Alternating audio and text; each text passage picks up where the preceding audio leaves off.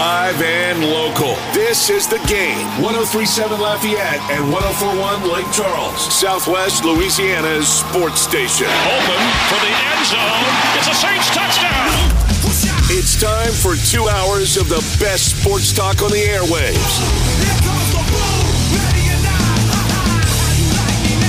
Here's your host, the blonde bomber, Jordy Holtberg. Well, I'm not the blonde bomber. I used to be, but I'm not anymore. But this is Coach Danny Broussard. I'm the guest host today for Jordy. Glad to be filling in for him today. And I uh, want to welcome all of our listeners. Um, we just had Coach Dale Brown on the first hour of the show, and uh, wow, what a what a what a remarkable guy he is. He's, he's he's just one of the one of the finest men I've ever met, and and I, I, should say intelligent. I mean, there's guys who you know top five, the smartest guys I've ever met: Harvey Bollock and Dale Brown. Harvey, I know you're not listening; you're in Austin, but I'll put you right up there with Dale Brown. Anyway. Uh, now for the second hour, uh, we're going to start off with a guy that I know pretty pretty well. Uh, happens to be my brother, uh, and that's Coach Ricky Broussard. Ricky, are you with us? I, I am. I am. welcome, welcome to the Jordy Holtberg Show. yeah, I'm here in Thibodaux, Louisiana. There you go.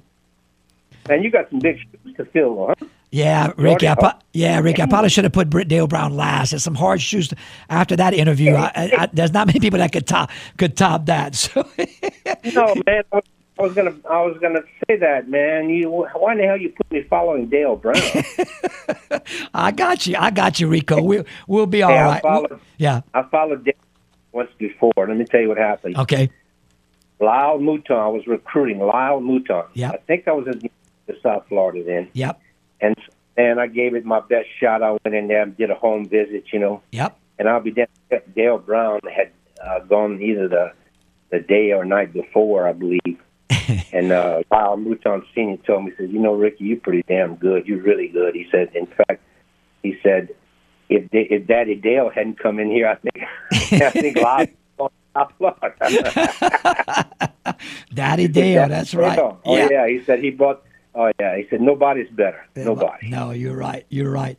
Uh, so, so Ricky, I, I, you know, I, again, we got listeners. I'm sure, you know, I know a lot, of, a lot of them know the story, but there's probably some that that don't quite know know the story, you know. But I tease everybody that I say, well, yeah, Ricky, Ricky rig, rigged it all up for me to be the head coach because you know they asked me, how could you be a head coach at STM at 22 years old? And I said, well, let me tell you the story. So, uh, you, yeah. you know, yeah, you you know, you came with Fatiman Cathedral Consolidate, and and uh, you know. Uh, heck, you know, uh, Keith Meyer is a hell of a coach. Was at was at Cathedral. You were at Fatima, and I'm sure they, you yeah, know, I'm sure they, right. yeah, yeah, I'm that's sure. Right. I forgot about that. Yeah, yeah. I'm sure that you know, I'm and, sure that. And, and, a lot of the some some of the board members, you know, the real basketball enthusiasts. Yeah. Man, they wanted to go after the, one of these New Orleans coaches that had a big reputation, like Jimmy Tillett or Dwayne Rebowe, uh-huh. guys like that, you yeah. know. And so, um, man, I, of course, I, I knew you, man. I had you coaching what fourth grade, Danny? When you when you were in the ninth grade, I think you were coaching fourth grade, yep. fifth grade basketball yep. at Mo. Yep, yep. I had you coaching uh, every year, and then I told you when you were in college that the, one of the things you should do is go referee. So, well, so and, uh, one of the best best advices. Co- go ahead, go ahead. I'm sorry. and everything. Yeah. That you became a very good referee. In fact, yeah. anyway. Yeah. So from that, man, I knew you had the background. You know, you, you, you had you had maturity way beyond your your your your, your age, you know. Yeah. But look, I want to I want to tell this story. You know, Uh, I'm going to do it. Yeah, yeah. Uh, we, you know, we start St. Thomas More, right? So you, my assistant coach. So every day at lunchtime, we're getting together talking basketball. So anyway, we're in cafeteria line. First day goes by, second day goes by. Man, about the fourth or fifth day, you got tired. You said, "Ma'am, could I have a little bit more food on my plate, like like the like Coach Broussard here has?"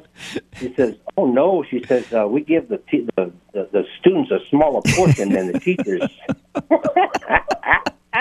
oh yeah, I remember that like it was yesterday. I laugh at that every time I think about it. You know, you're 22 years old, but you know, man, you you're not tall and you're young looking, Yeah. and man, they thought you were damn student.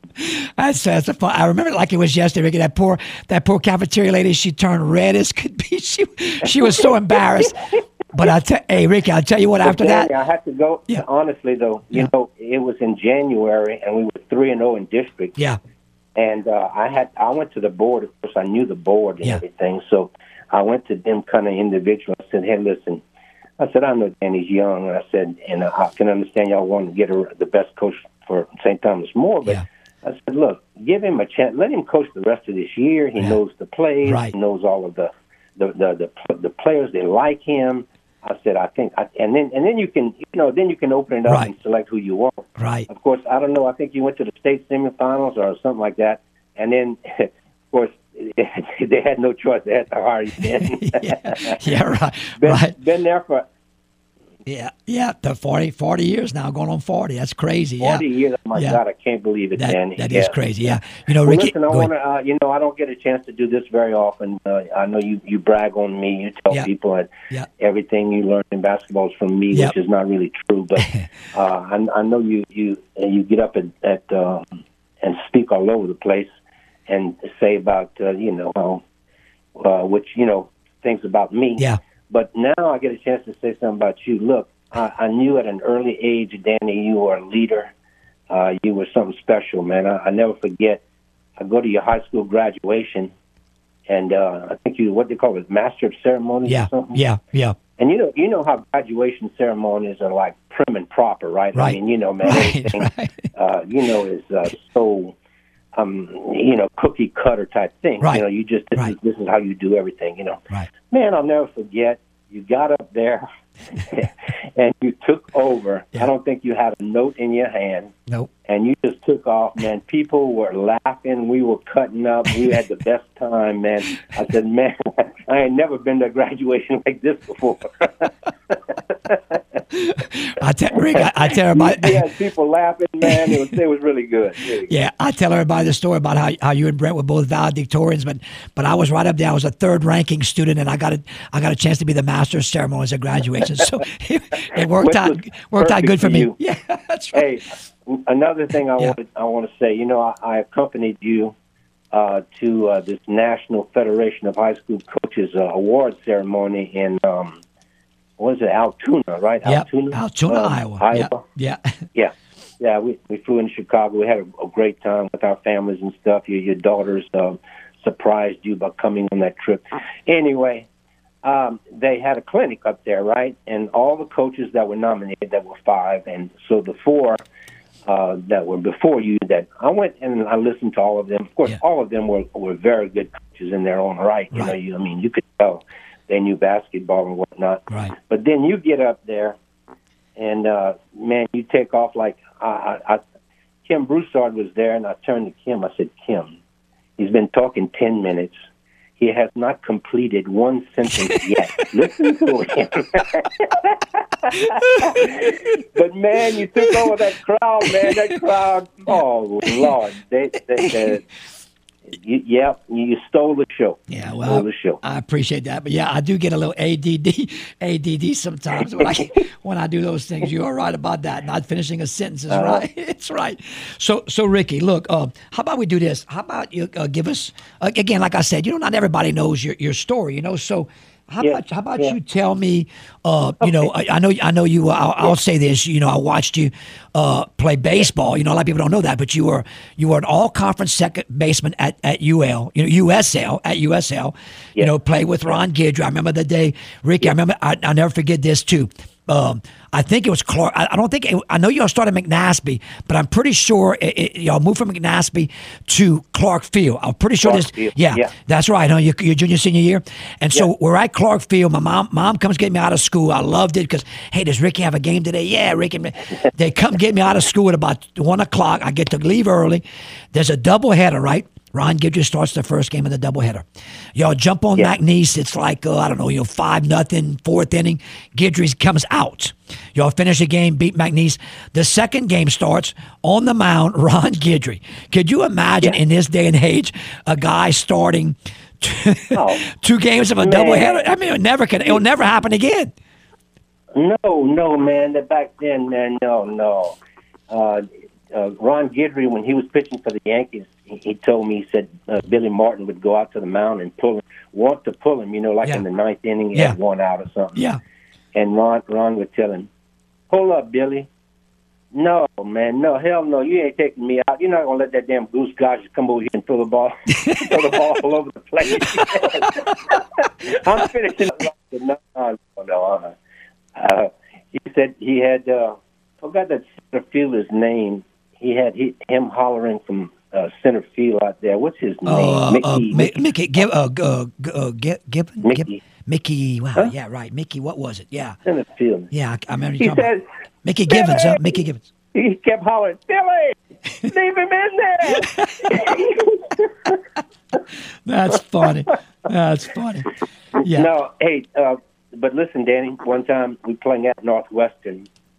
Now you know I, I was uh, I could hit left-handers. Now I could hit left-handers like I own them Yeah. because Brent would throw. Uh, you know, in the in the in the we play uh, home run derby in Uh-huh, the barnyard. uh-huh. You know, we had a sack that we put on the wall, and and Brent was left-handed. So man, I'm used to hitting left-handers, right? Right. So I'm, I'm jacking everybody around. I, I, I broke up uh, Barnes from McNeese with a javelin throw. I broke up his no hitter. I broke up Kenny Alfred's no hitter from Nicholls State. I broke up uh, some guy named Stone, I believe George Stone pitched in the majors. Anyway, but I couldn't hit right-handers, Yeah. man. So we played Northwestern, and this guy had a uh, he had a uh, not a curve, we call that slider. Yeah, he had a slider. Uh-huh. So man, I strike out three times in, in the, the first first game of the doubleheader. You know. so man, I'm I'm on the bench. I'm said, thank God I don't have I don't have to see that guy again. I don't. Boy, Yeah. uh, I'm, I'm so happy. You know. Man, we start the second game. Don't you know uh, his name was Shields? I don't know if it's Jimmy or Don Shields, something yeah. like that. Yeah. Uh, Don't you know that guy was on the mound again and pitched, he pitched all 14 innings No and way. beat us two twice. Really? Beat us twice. Yeah. Dog, yeah. Yeah, you never see that Oh, happen man. again. That's crazy. So, so Ricky, Yeah. so after you get at UL, your, your first coaching job, if I remember right, was at Breaux Bridge Junior High, right? That's where you got your start. Oh yeah, yeah. Tell us a Well, little bit about- tell us a I'm little gonna- bit I'm about- yeah. Take you back a little Okay. bit, a little bit further. Okay. You know, uh, we were blessed to grow up in a basketball community. First of all, right, Mo. I mean, when you talk about Mo back in those days, Mo's Wally, you know, the, those names that.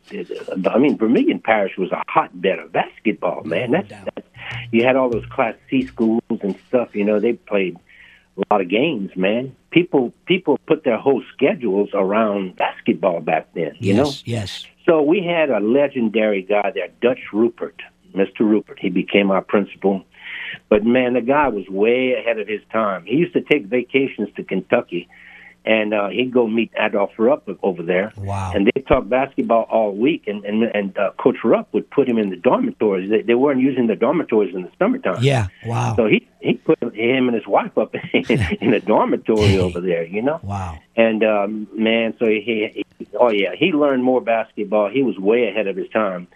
Uh, very legendary. And then Yeah. of course Calvin Abear, who was, you know, taught us the fundamentals of basketball. You Uh-huh. know, Yep. And then of course Eldest Touchet. So we, you know, we had. Yeah. I mean, the culture was was just all about basketball. You know, everything was centered around. Okay, so then you know, I go to USL and I walk in and talk to Beryl Shipley the first day. He had come to see me play. I said, "The coach, I'm ready to play. Uh, I'm ready. I'm here." Oh, he said, Ricky, man, I, I can't use you, man. I got Marvin Winkler, I got C.J. Shifens, I got Bo Lamar coming in. I said, okay, coach. So that's when I went try out for the baseball team. Yep. But you know, basketball was in our hearts, man, in our blood. That's what we loved, Right. you know. Right. And we didn't have football, you know. We we um, we played basketball and baseball in the summertime, you know, Yep. in Maurice and Abbeville, you know. But anyway, so I get to uh, do my student teaching, man. I'm teaching over at Lafayette High. Uh, I mean, at uh, at Comeaux. So they Uh-huh. come to me one day and say, Coach, we need for you to move over to Lafayette High. We're hiring Steve Snyder as the head basketball coach at Comeaux. I said, Oh man, you're you're hiring the wrong guy, man. You should be hiring me. and he looked at me and said, Well, would you move over there? The best thing that ever happened to me, Yeah. man, was me going over to Lafayette High, and there was a guy there named Billy Montgomery Yep. who had won two state championships at Haughton, and he was the basketball coach at Lafayette High for one year. Look, I don't know what he saw in me, but he immediately uh, uh, uh, uh, got attached to me, man. Yeah. So he, he would, I'd go to his house every night. Man, uh, hey, go see Bolton High play tonight. Go see Lagrange play. So I'd drive all the way to LaGrange, Lake Charles, every anywhere he sent me, man. Yep. I'd come back, write a scouting report. He called me up at eleven o'clock. What you doing? I said, Coach, I'm putting a scouting report together for you. He said, Well, come on over to the house. We'd talk basketball till three, four o'clock in the morning, Wow. man. Wow. You know? Yep. And that's how it was. He was my mentor. I Yes. mean, uh, Yep. the first real mentor. Now I had Yeah. good coach, but first, okay. So anyway, then he's leaving. He can't. You know, the football thing was too much for him. He said, "Oh no, I can't fight football like that." He went back up to Haughton. I think he became uh, assistant principal, then principal, then a state legislature. He was a representative for 16 years. Anyway, uh, but he told me, he says, "Look, if I were you, I would take a junior high job." They're gonna they're gonna call you to go to high school, Yeah. but don't do it Wow. take that junior high job in in Breaux Bridge because Rodney Ledoux is over there. The guy knows more basketball than I ever than I you know Yeah. can, uh, have forgotten. So I go over there, man, and I meet Rodney. Oh golly, Rodney was brilliant.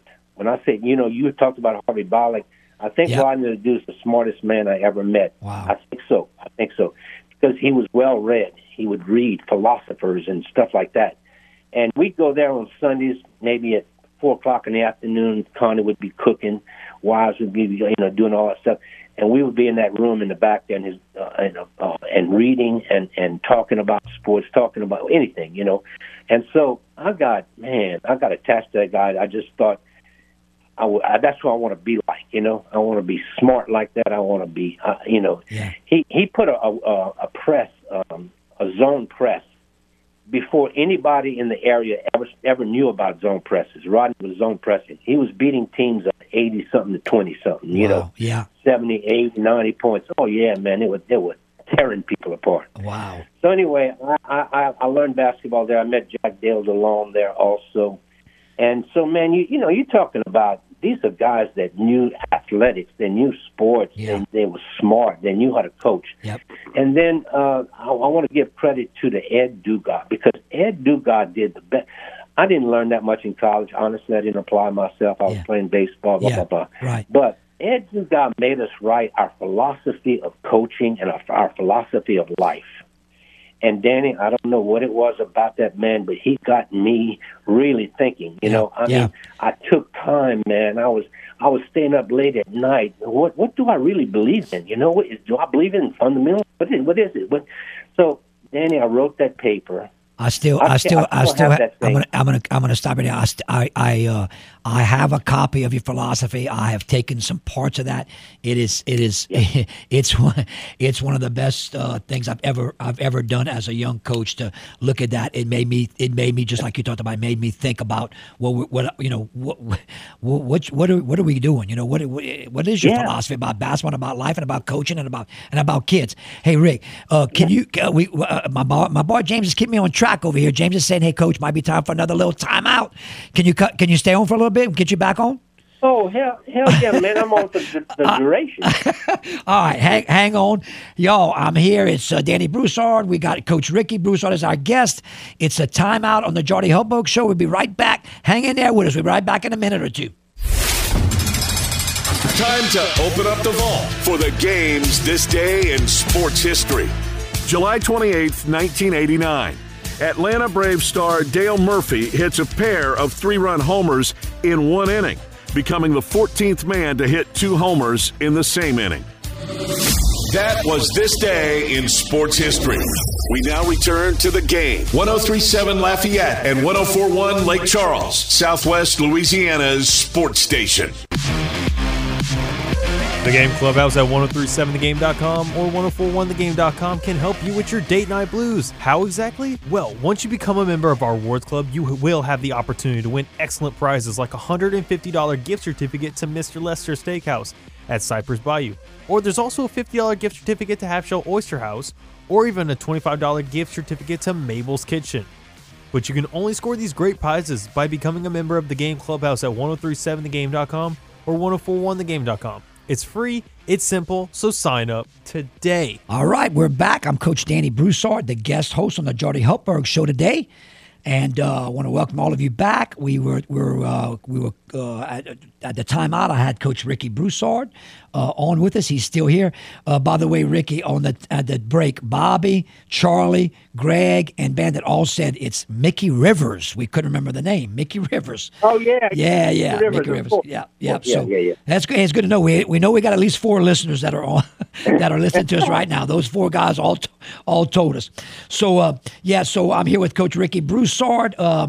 Uh, uh, he's by the way, he's only one of two Southland Conference coaches to record hundred career league wins. That's pretty pretty impressive. That Southland Conference has been around for a long, long time, and uh, he's also three times been named Louisiana Coach of the Year, twice. Uh, I'm sorry, he was Southland three times Coach of the Year. He was the Louisiana Coach of the Year twice, and the NABC District Eight, which is the you know like an eight state area. Uh, it, uh, it, he also accomplished that. And uh, like I tell everybody, two double NCAA appearances in 95 and 98 that had never been done before Ricky got to Nicholls State, and it has not been done since he left there. So, uh, pretty pretty great qu- an accomplishment there for you, Ricky. So, Ricky, uh, continue on about your about your fill us in with your coaching. We we're talking about Breaux Bridge, and then tell us where you where you went after that. Okay. Yeah, so you know, I went to Mo after that, uh, high school, small school. Coached you, in fact. Uh, we, I, I could tell some stories about that. Well, too, we, we, yeah, we got. I got a couple. We won't. We won't share. I'll gloss over that. But uh, you know, man, we had those Mo boys. We had, uh, man, you know, we had we had good good players there. And uh, I was young, cocky, and crazy. That's a bad combination, man. I, was, you know, I was. And then I, been, been there, been there, done that. It, didn't, it didn't get much better at Fatima. I was still cocky and crazy. All right. So, but look, man, I owe those two schools right there. You know, they they built, they kind of built my reputation of uh, what toughness, yeah, hard work, yeah, um, you know, pressing teams uh, you know, team, you know, teams that never gave up, man. We we didn't care if uh, we was short, whatever it was, man. We we went we went after we played all the big schools, you know. We went to tournaments everywhere. Uh, we, you know, we uh, of course then at St. Thomas More we started the Sunkiss Shootout there. You know, you, you made it famous since then, but uh, that was a big deal when Yeah. we started that tournament. Yep. But look, it's fact. Hey, Danny, I had so many good players there that came through there, man. We we were um, uh, we were a program to be reckoned with. You Yeah. know, small, but right, uh, we, were, we we didn't we didn't back down from anybody. Put it that way. correct. Um, uh, yeah. So then, uh, you know, I went to STM as I as I told you a year and a half there, and then I went on to USL. So you, Bobby Paschal called me, man, on a, a Friday. I never for, never forget. Uh, Said, "Hey, I got to know. I'd like you to join me." I said, "Okay, coach." I said, "Look, we're three zero in district right now. I got a good season going on. I think I got I can do something special with this team." Blah blah blah. He says, uh, "Oh," he says. Uh, I said, "I'd love to talk to you after the season." He said, "Coach, I need you here by Sunday." I said, "Whoa, Sunday." I said, "It's Friday." he said, "Yeah." so, and I had to gather the forces up and start talking to all my, my you know, Montgomery and and and uh, Ledoux and and you and uh, everybody family wise. yeah. You know, anyway, made the move.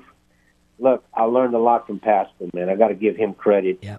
Paschal believed in what he believed in. He was he was not going to change. He his determination to do what he his philosophy. Yeah. That's what we did. Yeah. You know, Yeah. he wasn't getting straight from that. And no, it it didn't matter. But I'll tell you one thing. I, I I learned about rebounding, man. Of all the things he, you know, we always played hard. yeah, But man, we had these, you know, uh, smaller teams that we went up against. You know, Georgetown, for example, or Patrick Ewing and uh, Auburn, and we beat Auburn. We beat uh, Tennessee. I mean, we, we were playing. Man, nobody ever out rebounded us, man. Yeah. We we would out rebound all the teams we played against. Yeah. So I learned a lot, and not only did I coach with him at USL, uh, you know, of course, the, the the big the big thing there was that we went to the Final Four of the NIT. Now, Danny, you got to remember the NIT back then. You know, you only had 32 teams playing Yep. in the NCAA tournament. you that's didn't right. have 64 back that's then. that's exactly right. So, so those next 32 teams, let me tell you, man, you're talking about, you know, we get to the Final Four of the of the NIT in, in New York City, at Madison Square Garden. Man, guess who we playing against? Notre Dame, Yep. uh, Sluby and Kempton. Then we had uh, uh, oh, uh, uh, um, Virginia Tech, Tech had um, the Curry boy, Dell Curry. Wow. He was a man. Wow. He, he was a good player. yeah, I'd yeah, that. Yeah. Yeah, yeah, and then and then the other teams were uh, let me see, Notre Dame, Virginia, and, and Michigan. And they Michigan. had Antoine Joubert and uh, oh shit, Antoine Joubert and Roy Tarpley, big old fella.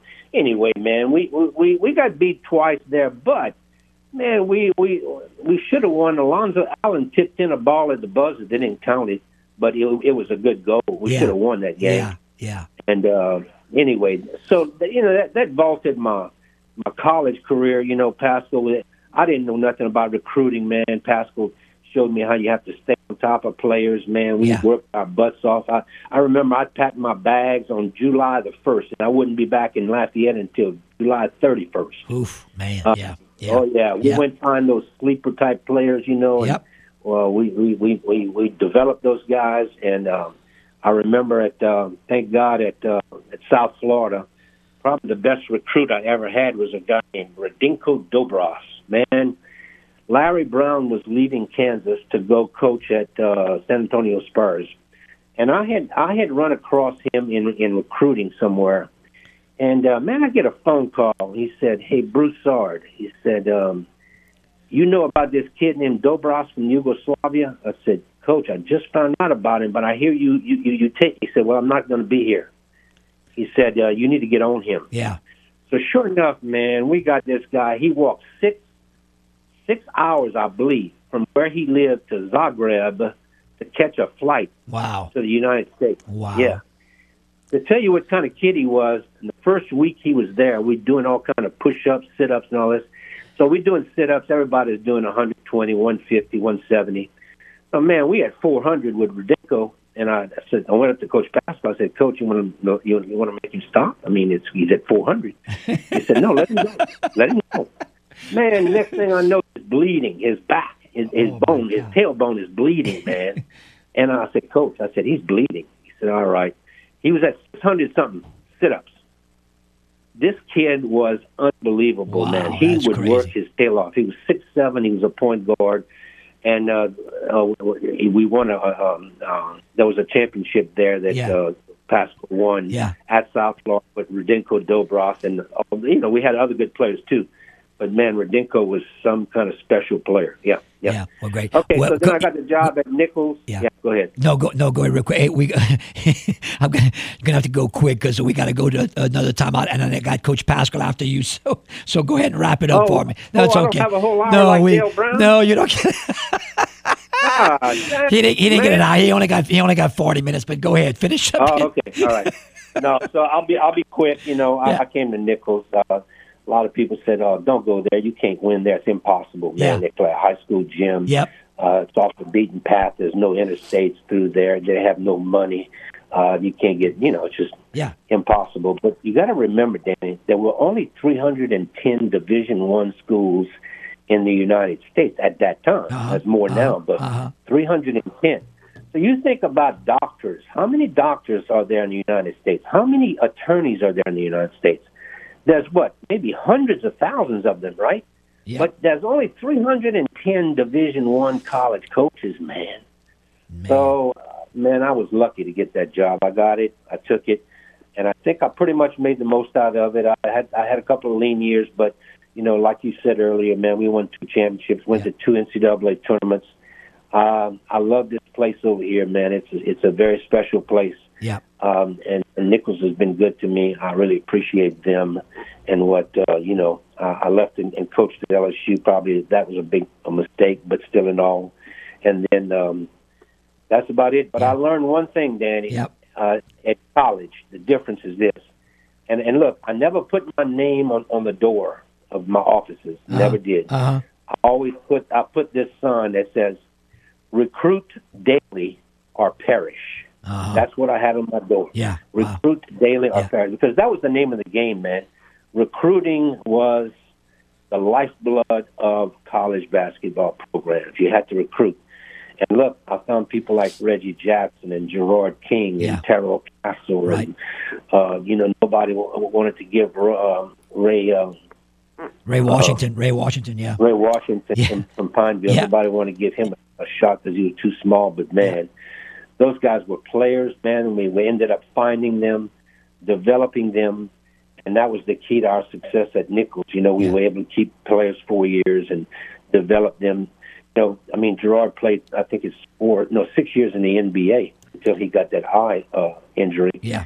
But uh, he had no offers out of high school. Crazy. He, he didn't have an offer. That's out of high crazy. Yeah. Re- Reggie Jackson, I think, had one offer, maybe Louisiana College, but no other Division One offers. Yeah, you found those Uh, diamonds in the roughs. You found those diamonds in the rough. Yeah. Diamonds in the rough, man. Sleepers, yeah, Yeah. that's what I was looking for, man. No, no doubt. Sleepers. No doubt. And uh, but I knew I knew I could develop them because that was my key. I, I was the fundamental coach.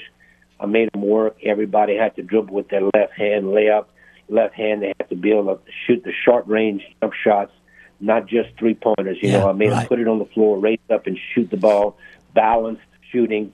You know, all, all those things, man. And Sure. when when when I, I lost two games in a row, Danny, I went to that philosophy of coaching that I told you about earlier. Yeah. I would pull that out. And you know, sometimes as coaches, we, we don't see the forest for the trees, man. We Yeah, get so involved, and and, Sure. and then it's something glaring. Yeah. Uh, uh, you know, a regular. Uh, you know, my wife in the stands could say, "Ricky, uh, what are y'all doing? Why why aren't y'all doing this?" And I, I mean, I look back at my philosophy of coaching. I said, "Look at it. This is where it's at." Yep. The next day in practice, man, I'd go to to where we we we had gotten away, something that we had gotten Uh, away sure, from. You know. Sure. And then guess what? We get back on a winning streak, man. There you go. Yeah. There you go. Well, Rick, I got to cut you off. We, uh, my boy James here is going crazy. We got the. I said, we, me and my brother Ricky can talk all day long. Well, uh, Rick, appreciate you being on. We we, we with Ricky Hey, hey, look, yeah. the next time you have me on, man, I want to tell people about the one hand set shot That developed in Mo. born. Yeah. Okay. In Mo, Louisiana. Mo, Yeah. Louisiana. Man, I got to tell.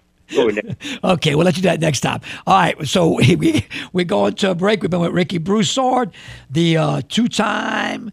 Uh, uh, by the way, they, they named they named the court after him at Nicholls State. It's the Broussard Court, baby.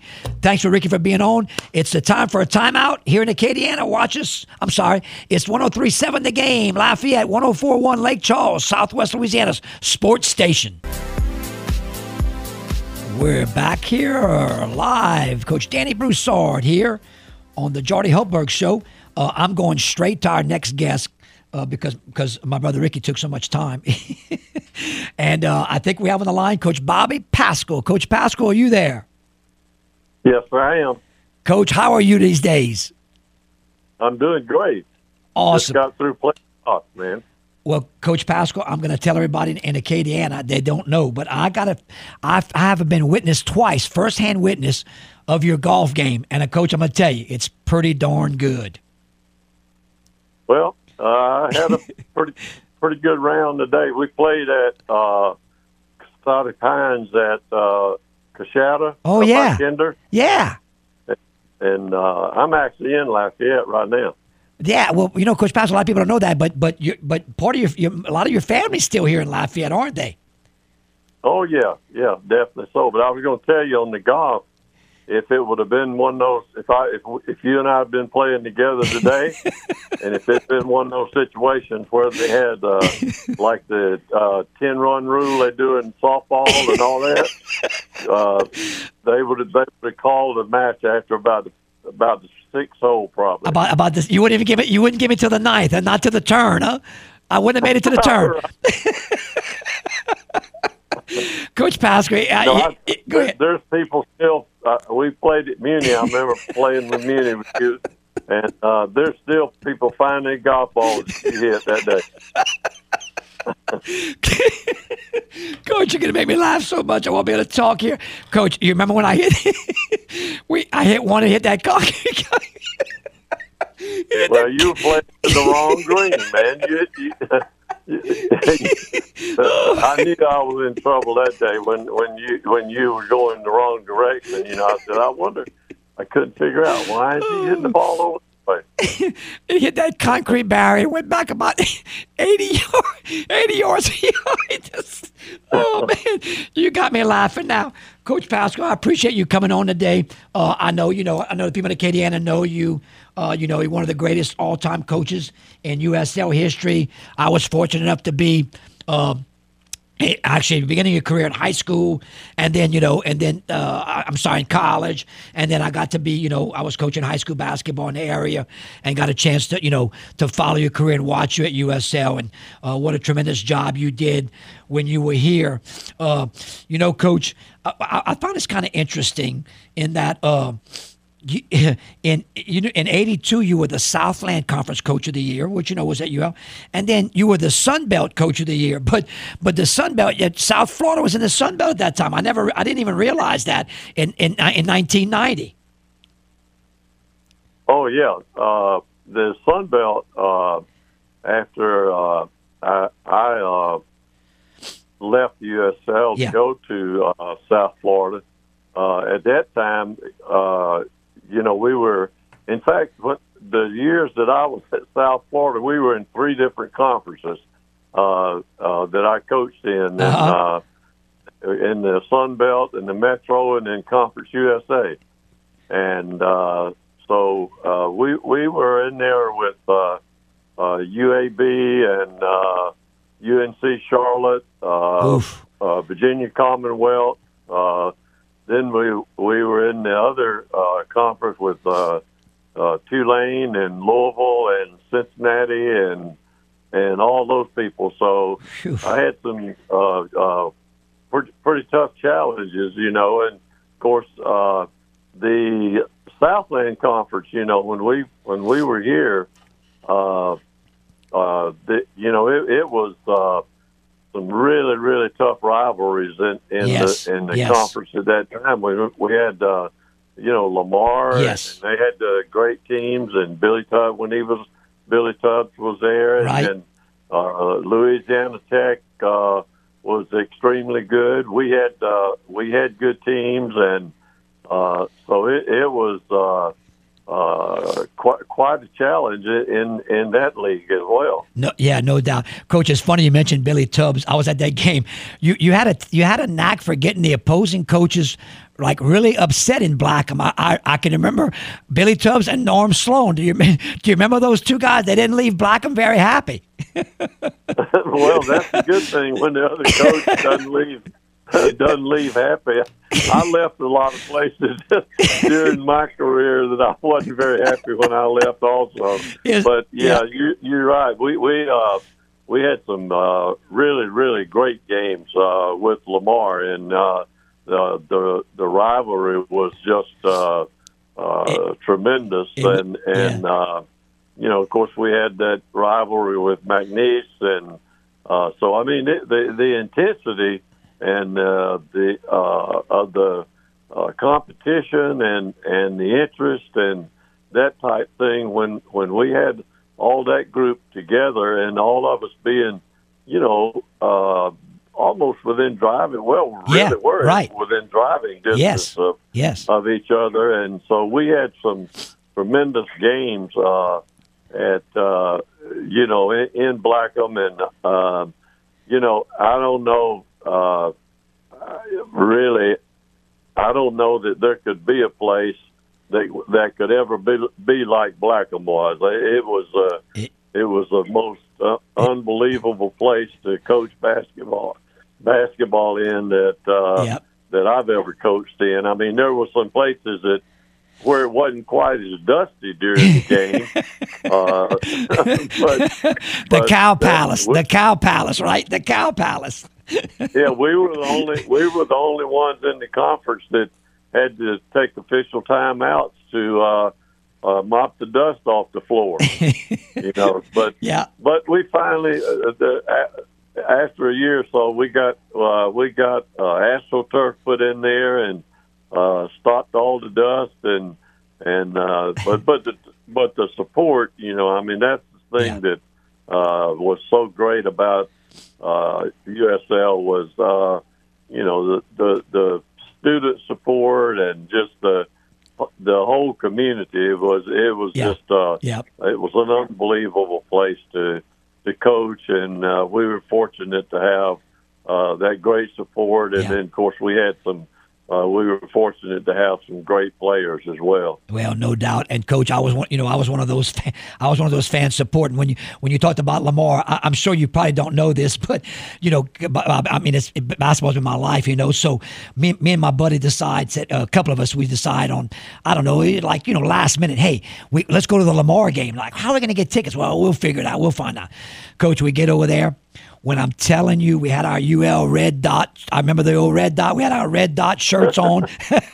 and look, Bobby, we had to get, I'm not lying to you, we had to get, the police had to escort. They were throwing cups at us on the way out. They had to escort us out of that place. I was oh, loving You mean you wore the shirt at oh, Lamar. That's right, at Lamar. Coach, I, look, I was crazy oh back. my God, I was crazy. I thought I, am telling you, Coach, I was crazy back then. I had, I don't know, I was crazy and stupid at the same time, I guess. But oh yeah, we had to get escorted out of the out of the Lamar. I said we're gonna get, and you know, I mean, I'm all five seven, weighed 135. I said we're about to get our tails kicked right, but we we survived it. We got out of there alive, and and uh, I think we wound up the time we went, Coach, we wound up sneaking a W with that Lamar, which was not easy to do. Well, I, I, I can remember. It's interesting mentioning yeah. uh, the Red Dot uh, group. That was uh, quite a thing, and it really caught on. And in fact, I can remember. Uh, uh, uh, I don't know, remember what station it was on, but one of the TV stations uh, did a did a uh, feature on on on the Red Dot. Yep. Uh, yep. Uh, group, and uh, they, I think they opened it up and showed them coming up out out of the ground. You know, kind of like yeah. And, and, yeah. and the people they that group have wore motorcycle helmets and football helmets and everything imaginable. It, and and that, you know that's part of what created that great fun yes. uh, atmosphere that that we had you know? There's no no doubt about it bobby. That's exactly what i was going to say. It just you know it was it was a special time you know it just was a special time and can't recreate it you know it was just uh just something that you just just not going to ever happen again. But man i i was glad to be a part of that. I was a student. I went to i went to classes with andrew Toney. i'm still trying to figure out how andrew graduated in three and a half years and it took me four and a half. I, i'm still can't figure that out coach but Well, that, that, I mean, it doesn't seem like that'd be very hard to figure out. He's he's more intelligent, I would imagine. Uh, probably so. I'm, I'm not going to doubt that. No. He, he was determined, and, and yeah. that's a, a quick story on that. Yeah. Andrew had had several sisters, I forget how many, that had all graduated from college, and they'd all graduated in, in a four year period of time. Yeah. And he told me when when he came here, he said that one of his main goals is he wanted to graduate in uh, three and a half years. Yep. Yep. And he did that. He did. And yeah. uh, in fact, uh, my wife uh, was finishing up her uh, degree in education, and she had uh, classes with Andrew, and uh, they actually graduated uh, together. Together, uh, yeah. Uh, that's that's cool. At, mid, at, at mid year, you know. Yeah. Of course, his graduation probably cost us a, a ball game. We uh, we were on the road uh, uh, playing the two game trip, and we've had played at Oregon. Yeah. Uh, and we had beaten Oregon. Uh, and Andrew came to me after the game, and he wanted to come back. And we had a game at Portland State. Uh, uh, on uh, Monday night, I guess it was, or Saturday, whichever. Yeah. And then, but anyway, he he wanted to come back because he wanted to go through the graduation. Well, when he came down and asked me, uh, that he he he wanted to miss the game and come back. I almost fainted, but I mean, you know, yeah. I mean, what, what, what, you gonna, do, huh? You gonna tell Andrew no? You know, right, right. That's crazy. Yeah, boy, I tell you. Uh, re- real quick, Coach, I tell this story all the time in my camp about how uh, I don't know if anybody's heard it, but how you were going to your uh, recruiting trip. You passed by Blackham, the lights were on. You didn't have time to stop. You you when you got to a phone, you chewed out your manager, say you left the lights on. You're costing us money. The manager never said anything. A couple of weeks later, the same thing happens. You pull into Blackham. You're all mad. Like, I cannot believe they left the lights on again. It's 5 o'clock in the morning. When you get in the door, who is there but Andrew Toney jumping rope and getting shots in at 5 o'clock in the morning?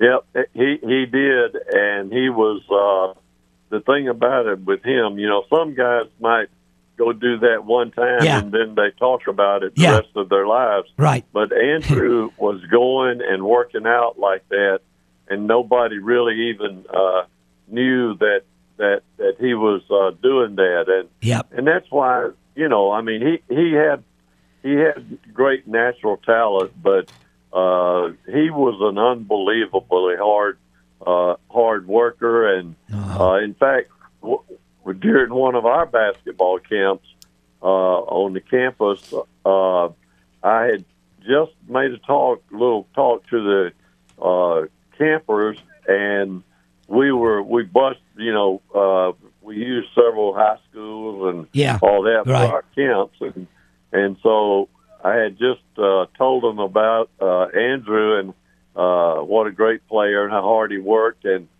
he was he was here uh, working on a summer job, and uh, so he he uh, all of a sudden we saw a guy running down the street uh, with a vet with a weighted vest on uh, in the middle of the summer, Yep. Yep. and it happened to be Andrew. Andrew Toney. Yeah. Not, And not for surprising. the campers to be able to to be able to see that Yep. uh, that that was a uh, a very uh, you know exciting thing for them, and and it just validated the uh, story. Yes. because I'm sure they thought I was lying about how right. hard he worked. and Right. but Exactly. And they saw it firsthand. Wow. That's crazy.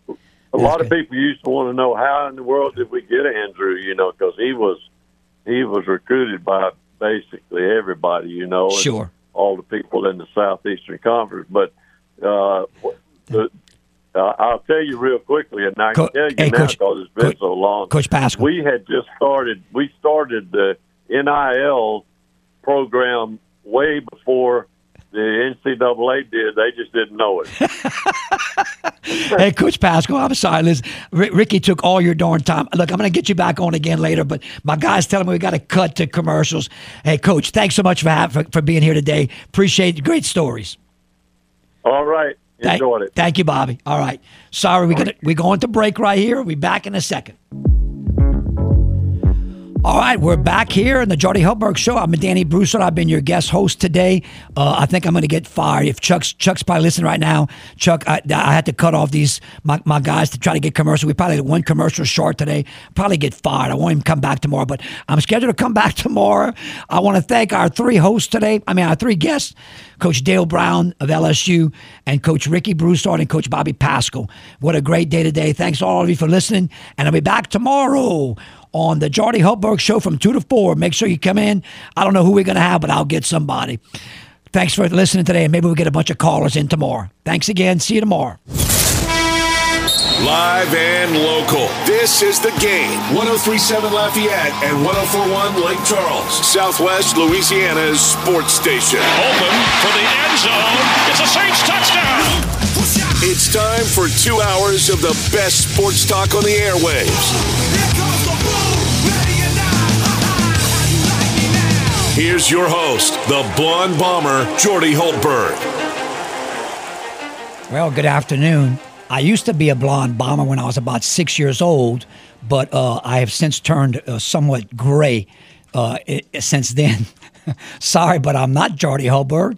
This is Coach Danny Broussard, and I'm taking uh, Jordy's place today as he's, uh, I don't know, he wouldn't exactly tell me where he's going. I'm, you know, he's off playing somewhere. You know, Jordy's probably on the beach soaking up the sun. Uh, but anyway, they suckered me into taking the show today and tomorrow, so uh, I'm excited about being here. Uh, uh, first of all, we're here in Acadiana. You can watch us on the simulcast, Stadium 32.3 and on 133 LUS Fiber. Also, if you want to, call me the game hotline. If you can, I will be with Coach Brown in a second. But after that, feel free to call at 337 706 0111. Man, we got a great show today. I think put together. Uh, we have we're gonna we're gonna start the day off on a hot note. We got the legendary coach Dale Brown uh, with us today, and then we're also gonna have uh, a guy by the name of Ricky Broussard. I'm not sure some of you know who he is, but we'll fill you in on him later. And then Coach Bobby Paschal will end the show off today with us. Uh, so I'm calling it the Retired Legendary Coaches Day, and uh, we're going to start it off real hot right now, and we're going to go straight. I think we have him on the line. Coach Brown, are you with us? Danny, I'm with you, but I sure wish you'd be more enthusiastic. You're so laid back. And I noticed on the bench too, it's the same thing. well, yeah, if anybody if anybody believes that, I got a bridge in Brooklyn. I'm ready to sell now for fifty dollars. Coach Brown, you know it's it's funny, but I was reflecting on the way on the drive over here. You know, Coach, it's funny, but I'm kind of a little nervous interviewing you. I'm just a basketball coach. I really, I'm not really good at this radio stuff, you know. And I'm like, man, I got Coach Brown on the day. I don't want to mess this up. So I'm, I'm actually a little nervous, which is very strange for me because, as you well aware of, you know, in basketball we're coaching and we're into the game. We don't have time to get nervous. But I, I said to myself, you know, I remember. I don't know if you do, Coach, but I remember the very first day I ever met you. Uh, it was in the Pistol of all places, the Pete Mac, right? I'm at half court uh, we're doing a little shoot around for our state championship game, which happening that that night. And uh, Coach Brown, you took the time of day uh, to come and visit with me, introduce yourself. I introduced myself to you, and uh, you know it's kind of funny, but uh, we've kind of uh, remained friends ever since that day in 1986. Danny, it's um, I think many times, and that's really really kind of you. I want to inject this before we get into your questions whenever somebody is very kind, like you just were, and it's very gracious, I everybody always says, "Well, thank you," or it's humbling, or I'm, uh, but da da da. They try to be modest about it. Yeah. The greatest, the greatest example of that I've ever been. I was in TJ Ribs with, with uh, John Wooden at our basketball camp having lunch, and we hadn't we ordered and a guy standing off to the side, and he came over, what, 40 years old, blue blazer. I can still see him. Coach Wooden, he said, "Listen, excuse me, I don't want to be rude. I know you're going to eat." He said, "I don't want to. I don't want an autograph. I don't want a picture, and I don't want to shake your hand. I just want to say this, sir." He said, "You're one of God's angels." He said, "You're one of the legends of all times. God bless you." And he started to walk away. Well, most people would be, you know, say, "Well, thank you. That's something of you." Coach Wooden, on the spot, and I say this to you to thank you. He said, Young man, come on back here. What's your name?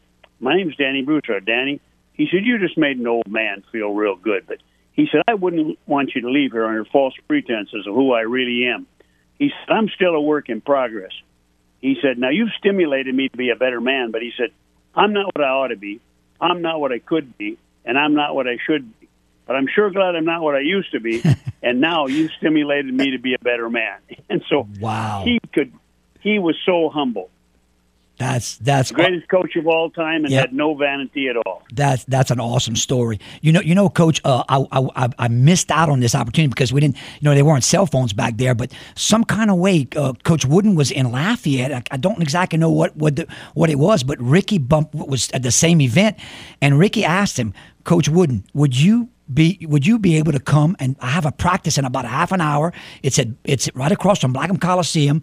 Uh, w- was any way you could come and talk to my kids, Coach? Do you know that John Wooden took the time? I mean, who you know a guy like you him who would take the time to go talk to a high yeah, school team, and he took the time to do it. Unreal. He's a real teacher, and you know, I, I spent he mentored me for forty years, and I can't tell you the number of times I went to his house and Californians got there at eight o'clock in the morning, left at ten at night, and he would say stuff. But I remember one thing distinctly: what he said. He, you know, Dale, I really sincerely believe the best coaching in basketball occurs on the high school ranks. And I said, that's really funny. I said, I've seen some great, great. He's, oh yeah, I, I'm convinced. And um, he just he just had an insight to everything. Yeah. Yeah, no doubt, no doubt. Coach, you know, it's funny you mentioned about high school. You know, I was kind of looking th- through through some of your stuff, and I, I, know a lot about you, but I didn't realize this. Tell me how a guy gets from Minot, North Dakota, to to coach high school basketball at Palm Springs, California. Can you take me through that?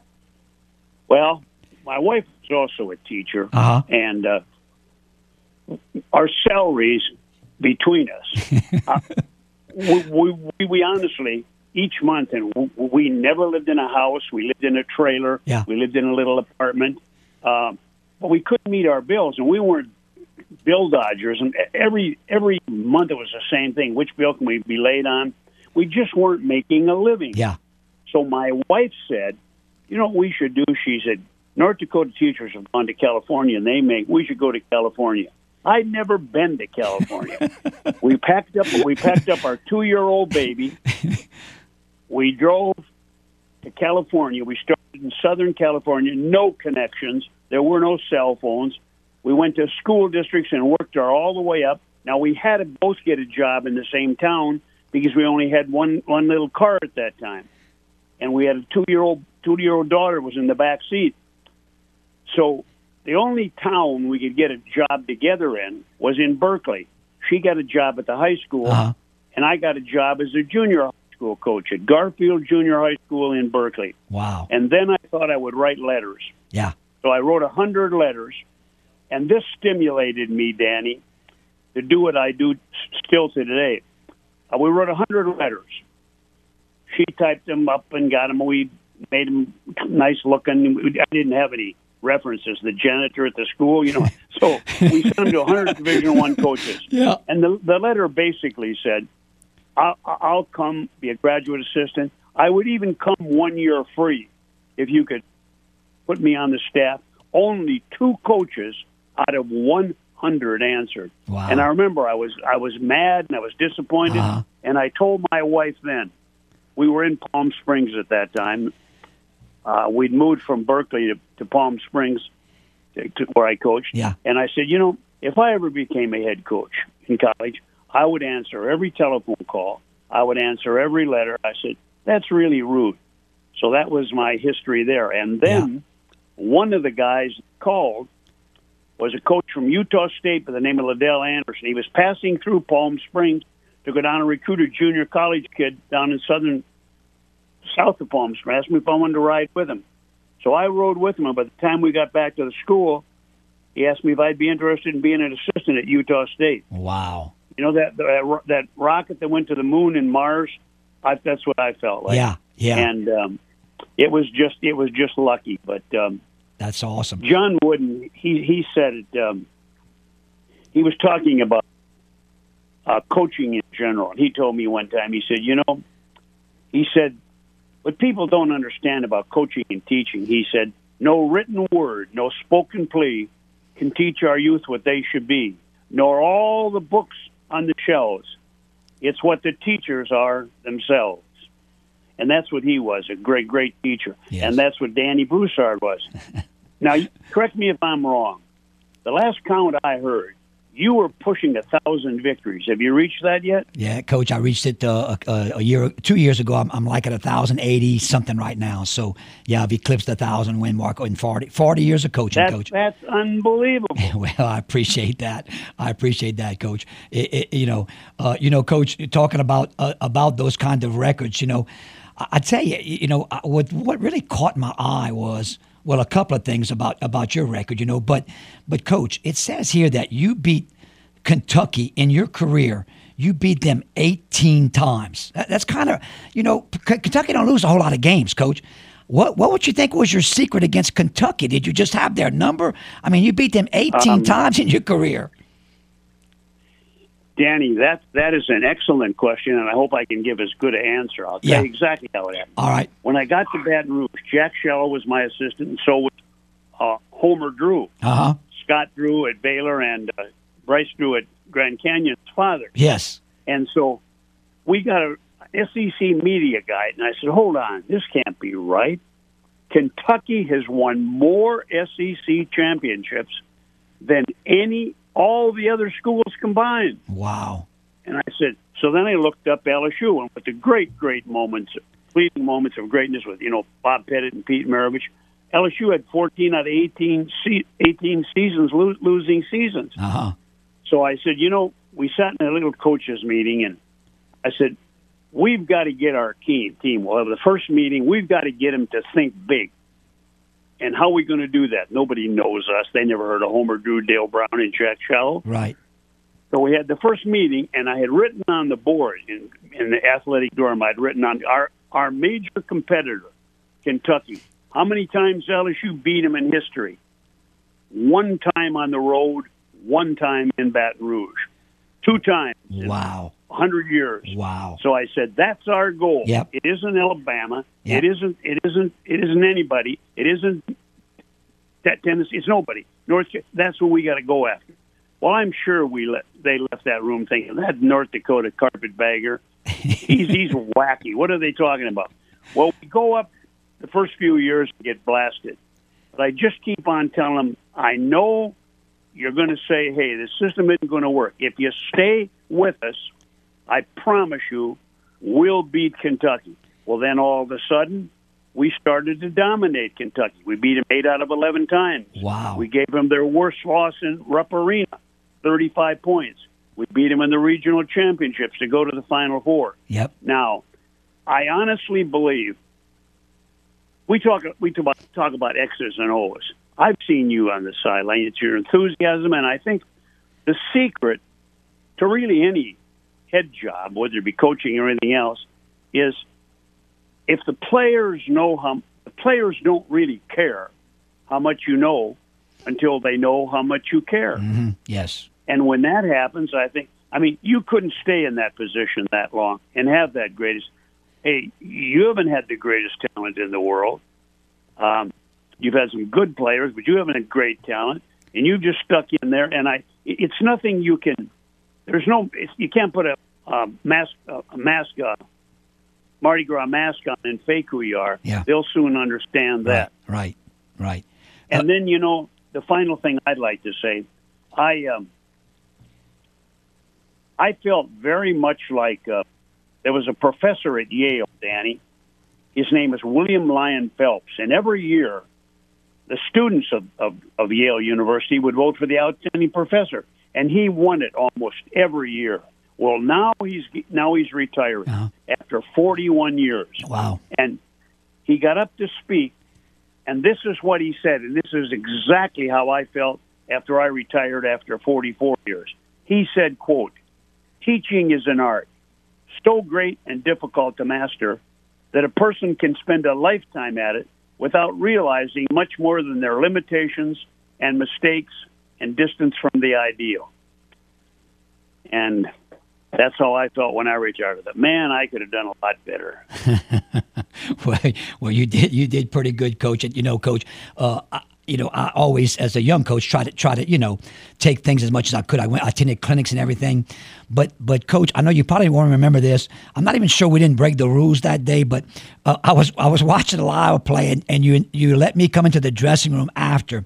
And coach, it, it, it, you know, again, you try to learn something. I'm telling you, when I walked away from there, I said, "Wow!"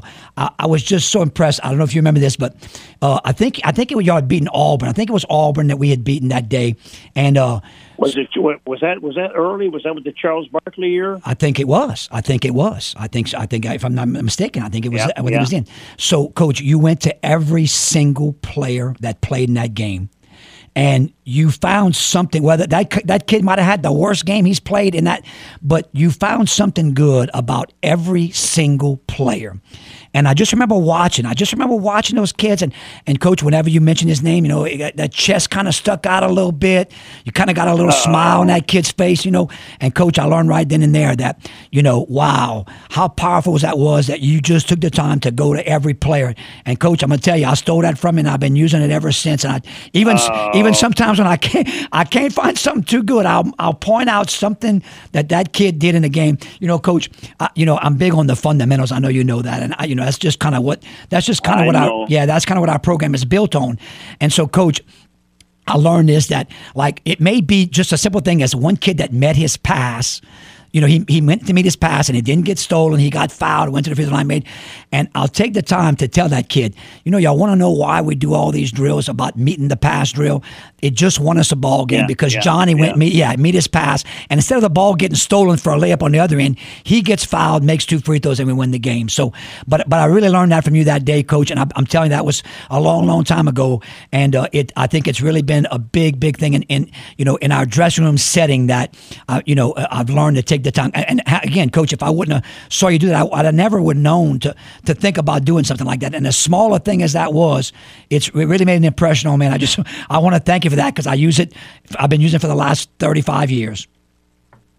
Danny, I've watched you before, and I, I, I in fact, I've called you when you've reached so many wins Yep, one time. yep. Congratulated you. Yep. But what you fell into, and I hope I get this correct, but you're you're you're a you're a real coach. I mean, it's beyond X's and O's or Right. dime a dozen. Right, You know, right. But but but but, but what, the word coach is interesting. It was first used back in the 1500s in England, and what they described it, a coach. This is exactly what a real coach does. A coach was a horse-drawn carriage used to transport a person of importance from he or she Yep. is to where he or she wants to be, could be, needs to be, or ought to be going. And all these years later, Danny, that's exactly what a real teacher and coach should be doing, and it works. Yep, I've I have re- you've I've been re- able to do it. I have read There's that. there's no pill, prayer, prescription, or magic wand you wave. Right. That's right. Uh, Coach Brown, would you be kind enough? Uh, we, we he's, it looks like we're going to be going to a break. Could you stay on and be on? I got a, I got a few more questions I'd like to ask you. Do you have a little more time? Absolutely. Uh, all right. Uh, be elated to do it. All right, awesome, y'all. Uh, I've had I'm with Coach Dale Brown, the legendary coach of the LSU Fighting Tigers. Uh, we're here at the game, 103.7 Lafayette and 104.1 in Lake Charles, Southwest Louisiana's sports station. Your home for LSU Tigers and the Houston Astros. Jordy Hultberg was draining three pointers with ease way before Steph Curry came on the scene or was even born. Now back to the Jordy Hultberg Show on the game 1037 Lafayette and 1041 Lake Charles, Southwest Louisiana's sports station. Welcome back. I'm Coach Danny Broussard, the guest host today on the Jordy Hultberg Show. Uh, if you're just joining us, we're uh, honored to have with us today uh, the legendary coach of the LSU Fighting Tigers, Coach Dale Brown. Uh, coach Brown, uh, so uh, you know, I wanted to ask you this. Um, what are you? Th- what are your thoughts? Um, I think I think I might know the answer to this, but but I'll be interested to hear to hear what you're going to say. But tell me what your thoughts are on the transfer portal that's happening these days. I have, um, gee, I, I, I talk too much. You know, John Wooden in five words can say more than it takes me five minutes, but it's insanity in a lot of ways. Yeah, Um, there seems to be a better way. And also, name, image, and likeness. Yeah. I've always thought players should, you know, like player California's mother dies. You can't you can't give him a ticket to get. He can't get back to the funeral. Right. A mother hasn't got insurance. She's got breast cancer. You can't get a local doc. You you can't. They, they, they, they were they were shafting kids. right. And um, so for years, I've been an advocate that let's be let's give these some men. Danny, you know this. You've coached so long. Yeah. A lot of kids came to LSU in battered tennis shoes. Yeah. They didn't even have dress shoes. Yeah. You can't buy them. Well, now I was always for players should be paid because they don't have anything. Right. Most of them come from single parent homes. Uh, the name, image, and likeness thing. The NCAA which the only thing I've ever seen them do well is legislate against human dignity and practice monumental hypocrisy. The rest of it is greed. Now, the name and likeness, the reason they let it go, it doesn't cost them anything. But Right. Danny Broussard and Dale Brown are on the same team. Danny Broussard's a little bit better than Dale Brown at the, at the other guard. He gets five million to do a BMW commercial. I don't get anything. Right. Don't tell me that hasn't got some effect when it comes to passing the ball. and it almost eliminates all, all coaches teach the best potential of me is we. There's no I in the word team. It's going to have a lot to do with hey, he's getting me, and I'm gonna, I'm gonna, I'm gonna score. I'm outscore him. Maybe I'll get one. So I think, and then, then the transfer rule. I think years ago, coaches used to leave their teams, wouldn't go to bowl games to go go, go play pro football, coaching pro football Uh, so there should be some limitations. And right now, it's I tell you, you got to be Houdini to figure it out. I yeah, think it's a right. I think it's a major mistake. And the other thing, uh, now I've been, I've lived I've lived in Louisiana 50 years. Yeah. Coached 25, been retired for 25. you you can't even really know the players. You can't get to know the players anymore. They're in and out. They're in and out, and also, um, it's a it's again it's it's it, it's an insane thing. Um, I, I can't imagine how difficult it is to coach now.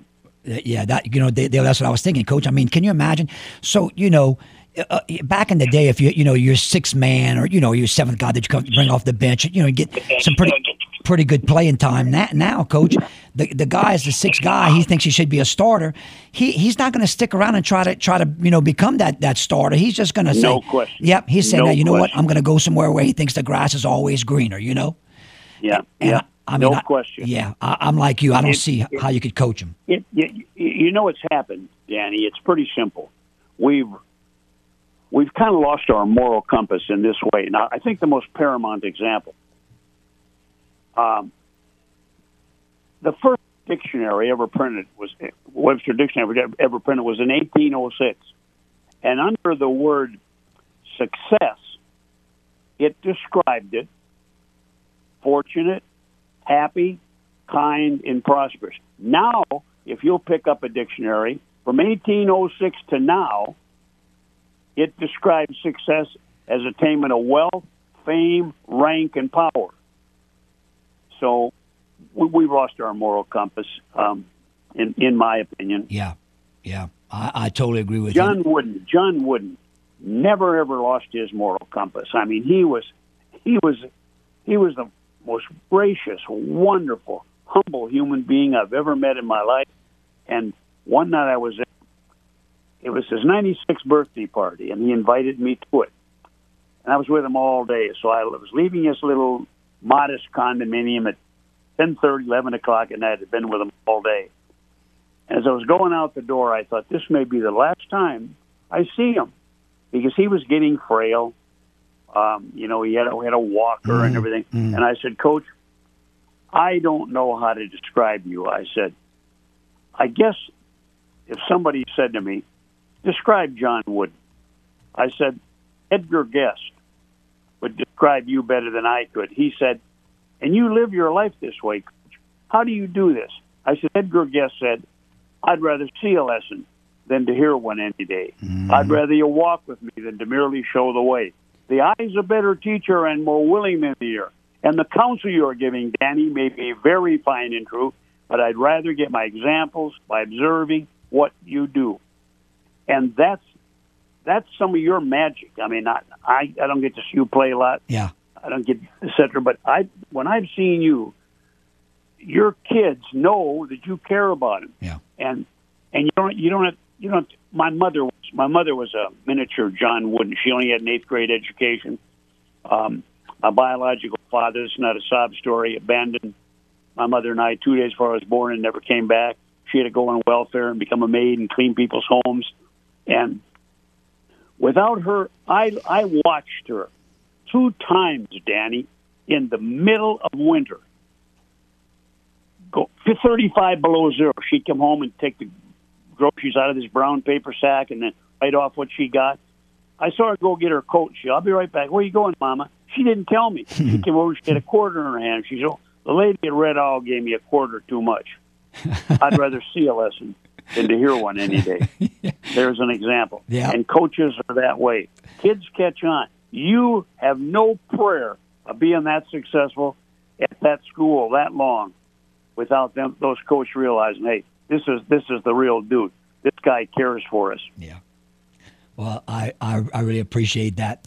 Uh, so so coach, I want to go back to your LSU days. You know, you know, coach, I I um, I remember. Um, you know, yeah, I know. You know, I know Pete Maravich came before you and and and kind of started the ball rolling. I think it, as far as for you know basketball in Louisiana, it just wasn't. You know, just it was just a pure pure football state.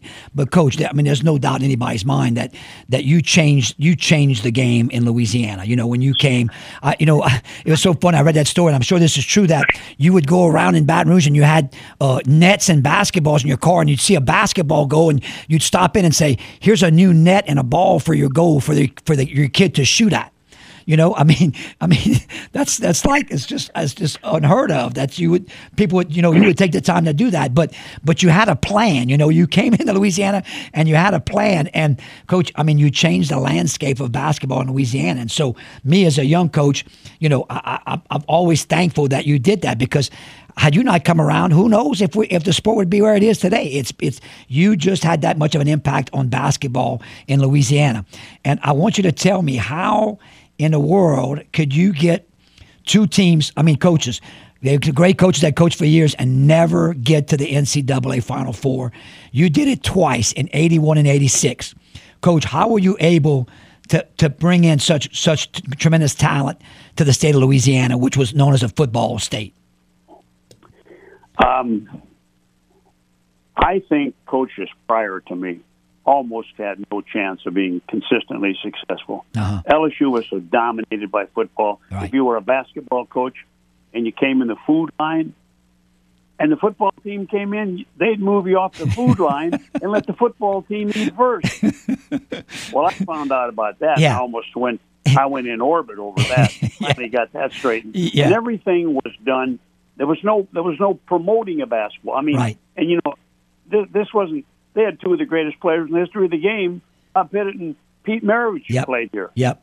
but they they didn't they just didn't get the publicity. So what started out, I saw, I read every book I could about Louisiana. I did as much research as I could. I wanted, I didn't want to jump around. I turned down three college jobs, Yeah. and three NBA jobs, Wow. and I didn't tell the I didn't tell the athletic director. I didn't tell the media. Yeah. But I I loved Louisiana. I loved the people, and I loved what I was doing at LSU Yeah. but well, there was no promotion. Uh, 45 days from the time school started until the first practice, 36 days, local newspaper never had one thing in there. So we kind of had to become o- even our own public relations people. Uh-huh. Well, I had an idea. I read, I saw in a magazine that there were nets being sold out of Korea, and you could get any color you want to. So I asked the budget of fifteen hundred dollars. They didn't have it in the budget. Well, I was only making twenty three thousand dollars as the head coach at LSU. no fringe benefits. So I spent the fifteen hundred dollars, ordered the purple and gold nets, and my two assistants, Homer Drew and Jack Schalow, what are you going to do with those? I said, we got to publicize our program. So what we did, I got a little plastic bag, and I, I, I put um, I put a business card in there, and then I put our schedule in there. And then Homer Drew's wife, she wrote a little poem, and it said, "This is a net from the purple and gold for a sport that will never grow old. LSU basketball wants you to join their safari." And da da da da. Wow. And on the weekends, we'd all go in separate cars, us three guys. By the way, we got seven cents a mile. right. Fill your gas. We drive to different places. Anytime we see an outdoor goal, we Yeah. stop and introduce ourselves.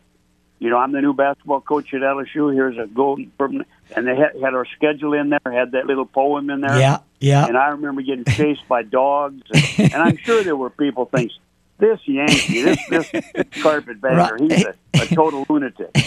and then what else we would try to do is, um, anyway, like if a baby born, we'd give them a rattle with a little basketball on it or something, just to Yeah.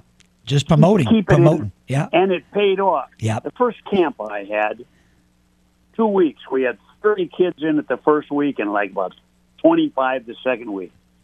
So I said, man, we got to do something about this. The last few years I was there, we had three weeks of camp. We had 500 kids Yep. at each camp. And the reason we had great high school coaches coaching them. Yeah. Yep. I, I apologize for never working, coach, but I was too busy putting my my own my own camp on. I couldn't get over there. Because you know I would have loved to have uh-huh. gone. I loved to have gone do it, but I never could fit it in my schedule. Coach Brown, listen, uh, he's he's my guy, my uh, my producer over here, uh, uh James, is giving me the sign. Uh, we could we could talk for two hours, you and I. Uh, I there's two things I want to say before we break. Coach Brown, you were always, like I said, I'm nothing but a little high school basketball coach. You always, it's kind of you and Coach Tony Robichaux. I tell this story all the time. I'm driving, you know, I'm driving the bus, Coach. I, I still drive the bus 40 years later. we drive a yellow school bus to all our games. I'm driving the bus back from Lake Charles. We just won our third straight state championship in a row. And do I get a text from Coach Robe? And it simply said, in, in Coach Robe fashion, uh, uh, seems like you were the hammer, not the nail. Congratulations. yeah, isn't that something? And Coach Brown, you're the same way. You always took the time to, to email me, congratulate me on winning a state championship, uh, just winning the get the thousands game. You've you've always been so gracious. I can't thank you enough. Um, you know, you're a hero to me, and uh, I've taken a lot of things from Dale Brown, including the freak defense that's won me quite a few games. And I can't thank you enough for what you have done for high school basketball and for just basketball in the state of Louisiana. Andy, you're most gracious, and I thank God for people like you that are in high school doing what they did because I've watched you for years, and I keep on thinking, when's this guy going to burn out? and you still. You're, you got it. You're perpetual motion. I still think I got another but, t- another but ten thanks years. a lot, yeah. Danny. I enjoyed being on the program. You got a nice, you got a good program too, and you know why? You're enthusiastic. Yep. Well, thank you so much, Coach Brown. I really appreciate you coming it's on my today. My pleasure, Danny. Thank you so and much. Continued success. I appreciate it, Coach. Thank you so much. Love you, my friend. Okay, my Bye. You, you too, Coach. Thank you. Yep, that was the legendary Coach Dale Brown right there. We're going to take a time for a little break right here on the Jordy Hultberg Show. We'll be right back with a little timeout. I want to thank the 103.7 Lafayette and 104.1 Lake Charles, Southwest Louisiana sports station, your home for the LSU Tigers and the Houston Astros. We love talking about sports. Yeah. You love listening to sports. Yep. Sounds like we were meant to be together, or at least friends with benefits. Aren't you glad you found us?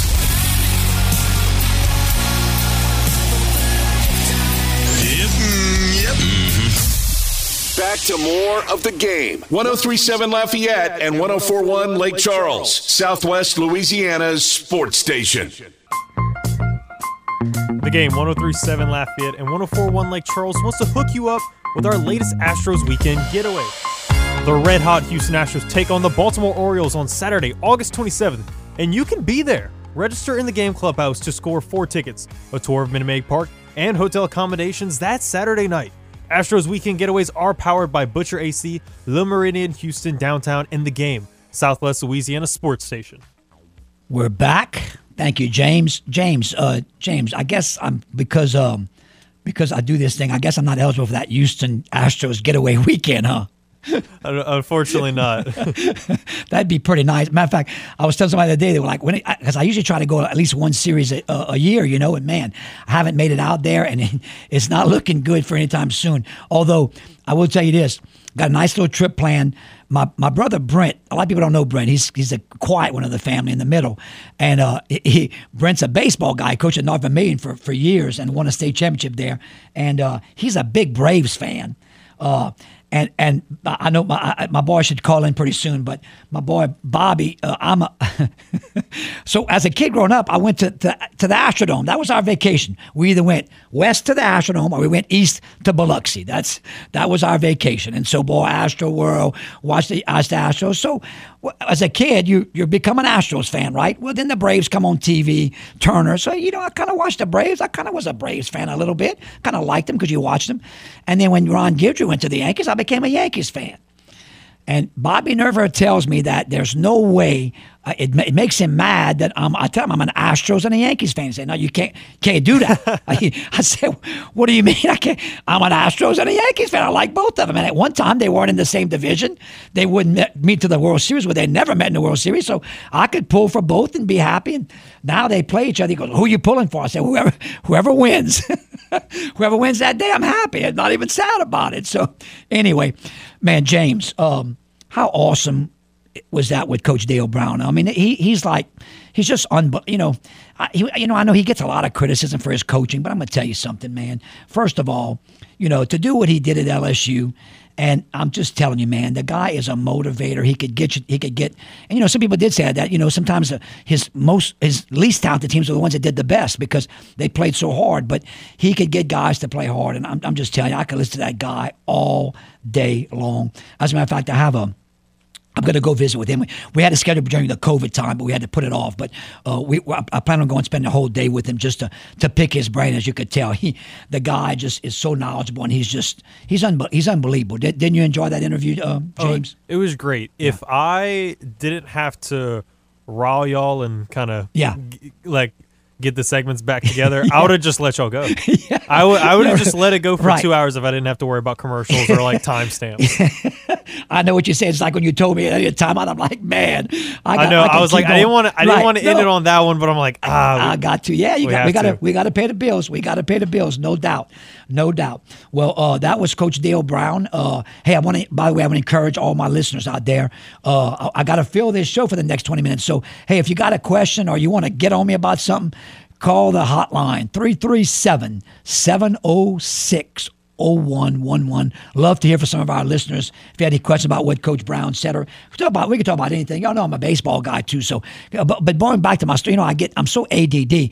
But going back to my story, so my brother Ricky calls me and says, "Hey, uh, I see where the Braves are playing the Astros in Atlanta, and I've never, I've never been to Atlanta. So he said, "How about we go?" So man, August uh, 19th, 20, 21st, we're gonna go catch a three game series, uh, the Astros and the Braves at Atlanta. I think that's gonna be pretty interesting to to watch because again, I love baseball baseball, and my brother loves the Braves. And that's coming up. Yeah, it's coming up. Okay. So yeah, be there before you know it. So uh, August nineteenth. So I'm looking forward to that. Uh, I'm not looking forward to the drive up there. I think it's going to cost about ten hours, but uh, I like I'm not I like to drive anyway, so not a big deal. But uh, I think that'll be a fun trip with with me and my two brothers. We don't get a chance. You know, it's funny how how life goes on, and you know, we really don't get a ton of time to just spend. So this is gonna. We, we were in Chicago together for three, four, five, for five days, and that was awesome. And now me and my brother Brent and Ricky are gonna get to spend a, three days in uh, going to Atlanta. So I'm kind of looking forward to just spending time with them. And you know, we, you know, how it is when you get meeting American families, you get old stories coming in, and it, it's kind of fun. And I got to ask him. So when I was like five years old, what exactly did y'all think about me? Because I am 11 years apart from from my brother Ricky and eight from from Brent. So uh, it's kind of like a big gap there. And so they have to remind me about, they, they tease me about, I had a car when I was 16 years old. And they're like, man, we didn't get a car until we were in college. How'd you pull that off? And I guess I was better than y'all. it's, it's kind of about the same gap as me. Oh, yeah. My, uh, the, the oldest, she's 11 and a half years older. And wow. The second oldest is nine. Okay. Well, or, yeah. Or just, just under, just, just un- under nine. Just under nine? Hers is, Mine's in April. Hers yeah. is in May. Yeah. So just like me, eleven and eight. That's interesting. Yeah. So you have the same. You had, and you're the baby, James. You were the. You were the. I'm third of four. Third or four. Okay, okay. Yeah, I'm, I'm the baby of the family. None came back after me. So, uh, yeah, I did get a little spoiled when I was a kid in Leroy growing up. I got a car and I was able to drive to Big Mo School as a, as a junior in high school, which most of them weren't able to do that. And so that was kind of fun. But uh, yeah, definitely was a spoiled kid uh, growing up. By the way, I do want to put the record straight. Ricky and Brent were both valedictorians at Mo High School, and uh, I came in as the third ranking student. So I, I, just want to make that clear. They they were better students than I was. Uh, I think I'm maybe better at some areas than they are, but I was I was I was a better student than, than I mean they were better uh, students than I was. So uh, it, it, goes hand in hand. All right, it looks like we got a caller. Uh, Brian, Brian's there. Hey, Brian, you in? Yes, sir, Coach. Hey, I want to tell you, man, I love the interview with Coach Brown and uh, the way you said how you wanted to pick his brain. I don't know if you remember me. I met you a few years ago at a team camp in Natchitoches. Oh wow! And okay. and some of you guys went out to eat at the little restaurant on the river, and I was just sitting there picking your brain.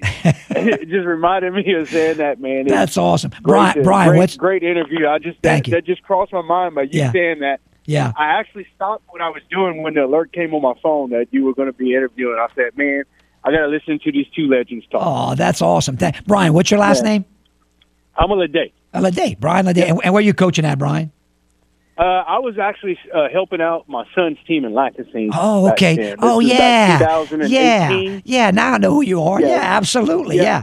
Yeah. Boy, yeah, la- yeah, me and a bunch of your guys were uh, were out there with some of the uh, the Northwestern guys who went Yeah. out to eat. And To I was eat, like, yeah. man, just picking some of your brain, man. It was it was great. It was a great experience. Well, I appreciate that, Brian. Yeah. I, I've been you've been around. Hey, Brian, you know Lacassine brings back the days, man. I tell you, boy. Oh, yeah. Uh, that's a basketball. Yeah, that's Well, a man, basketball community if, now. If you know about Lacassine, I'm really from Fenton. So Oh, oh, you're from Fenton. Okay. That's even more traditional. All right, you know, all right, Bri- Bri- Brian. I got to ask you this. Yeah. I know you're gonna know. I know you're gonna know the answer. Okay, I can't exactly remember what year it was, but I was young. It was it was in the early '80s, maybe even '78, '79, early '80s. Fenton Fenton was playing against Midland. The game was at Crowley High School. I was at the game. It was at Crowley because you know back then, Brian, you couldn't play at your home gym for a playoff game, right? So so the game Crowley had just built a pretty gym, you know, fits about I don't know fifteen hundred probably. Gym was packed, and it was Midland against Fenton. McNabb for Fenton and Briley for Midland. Two, I'm talking about two of the greatest coaches to ever coach in the state of Louisiana. Now, the story goes is that uh, is that and I, I can't I don't know the names, but I, it's funny, but I can remember the faces. But the kid from Midland wore goggles. He was a really really good player. And the story goes is, and I, I saw it happen. It, it, it this did happen for sure. Fenton had a kid that had not played it all game long, and he was, uh, I, you know, I want to say kind of, you know, maybe a chunky kid weighing about maybe two seventy five. I kind of, and and McNabb pulled him off the bench, sent him into the game, and the legend has it that McNabb told his kid, "I want you to take take him out, just ca- get in like a so called fight." And so they'll throw both of you out the game, and the best player from Midland will be out, and we have a chance to win that. Do you know? Do you know anything about that story? Is there any truth to that? Uh, yes, yes, Yeah. yes. Tell me Uh, about I, that. I, I, uh, I don't know if I want to say it off air, but yeah, I, I know, I know the name, I know the player. Yeah. uh, yeah. I've, I, I've heard crazy stories about uh, Coach McNabb, Yep. man, which is a great guy, but man, it was uh, it was a win by all means. Uh, yeah, it was pretty intense. yeah. It was pretty intense. Yeah. So, so you're not going to Yeah, come out matter and of say fact- for sure you know about the story. Matter of fact. I was actually watching. I was I was with that guy a couple of months ago. We were watching the NBA Finals. Oh, yeah. really? Oh, with the Yeah. guy with the guy that I'm talking. about- yeah. okay, We, we were talking about basketball. Yes. I understand. Uh, yes. I understand. Yes. I his, got you. His son is actually engaged to my sister. no way. So, yeah. Oh, that's funny. Yes. So you do I mean, know. So you know the We're- we're inside. small community in Fenton.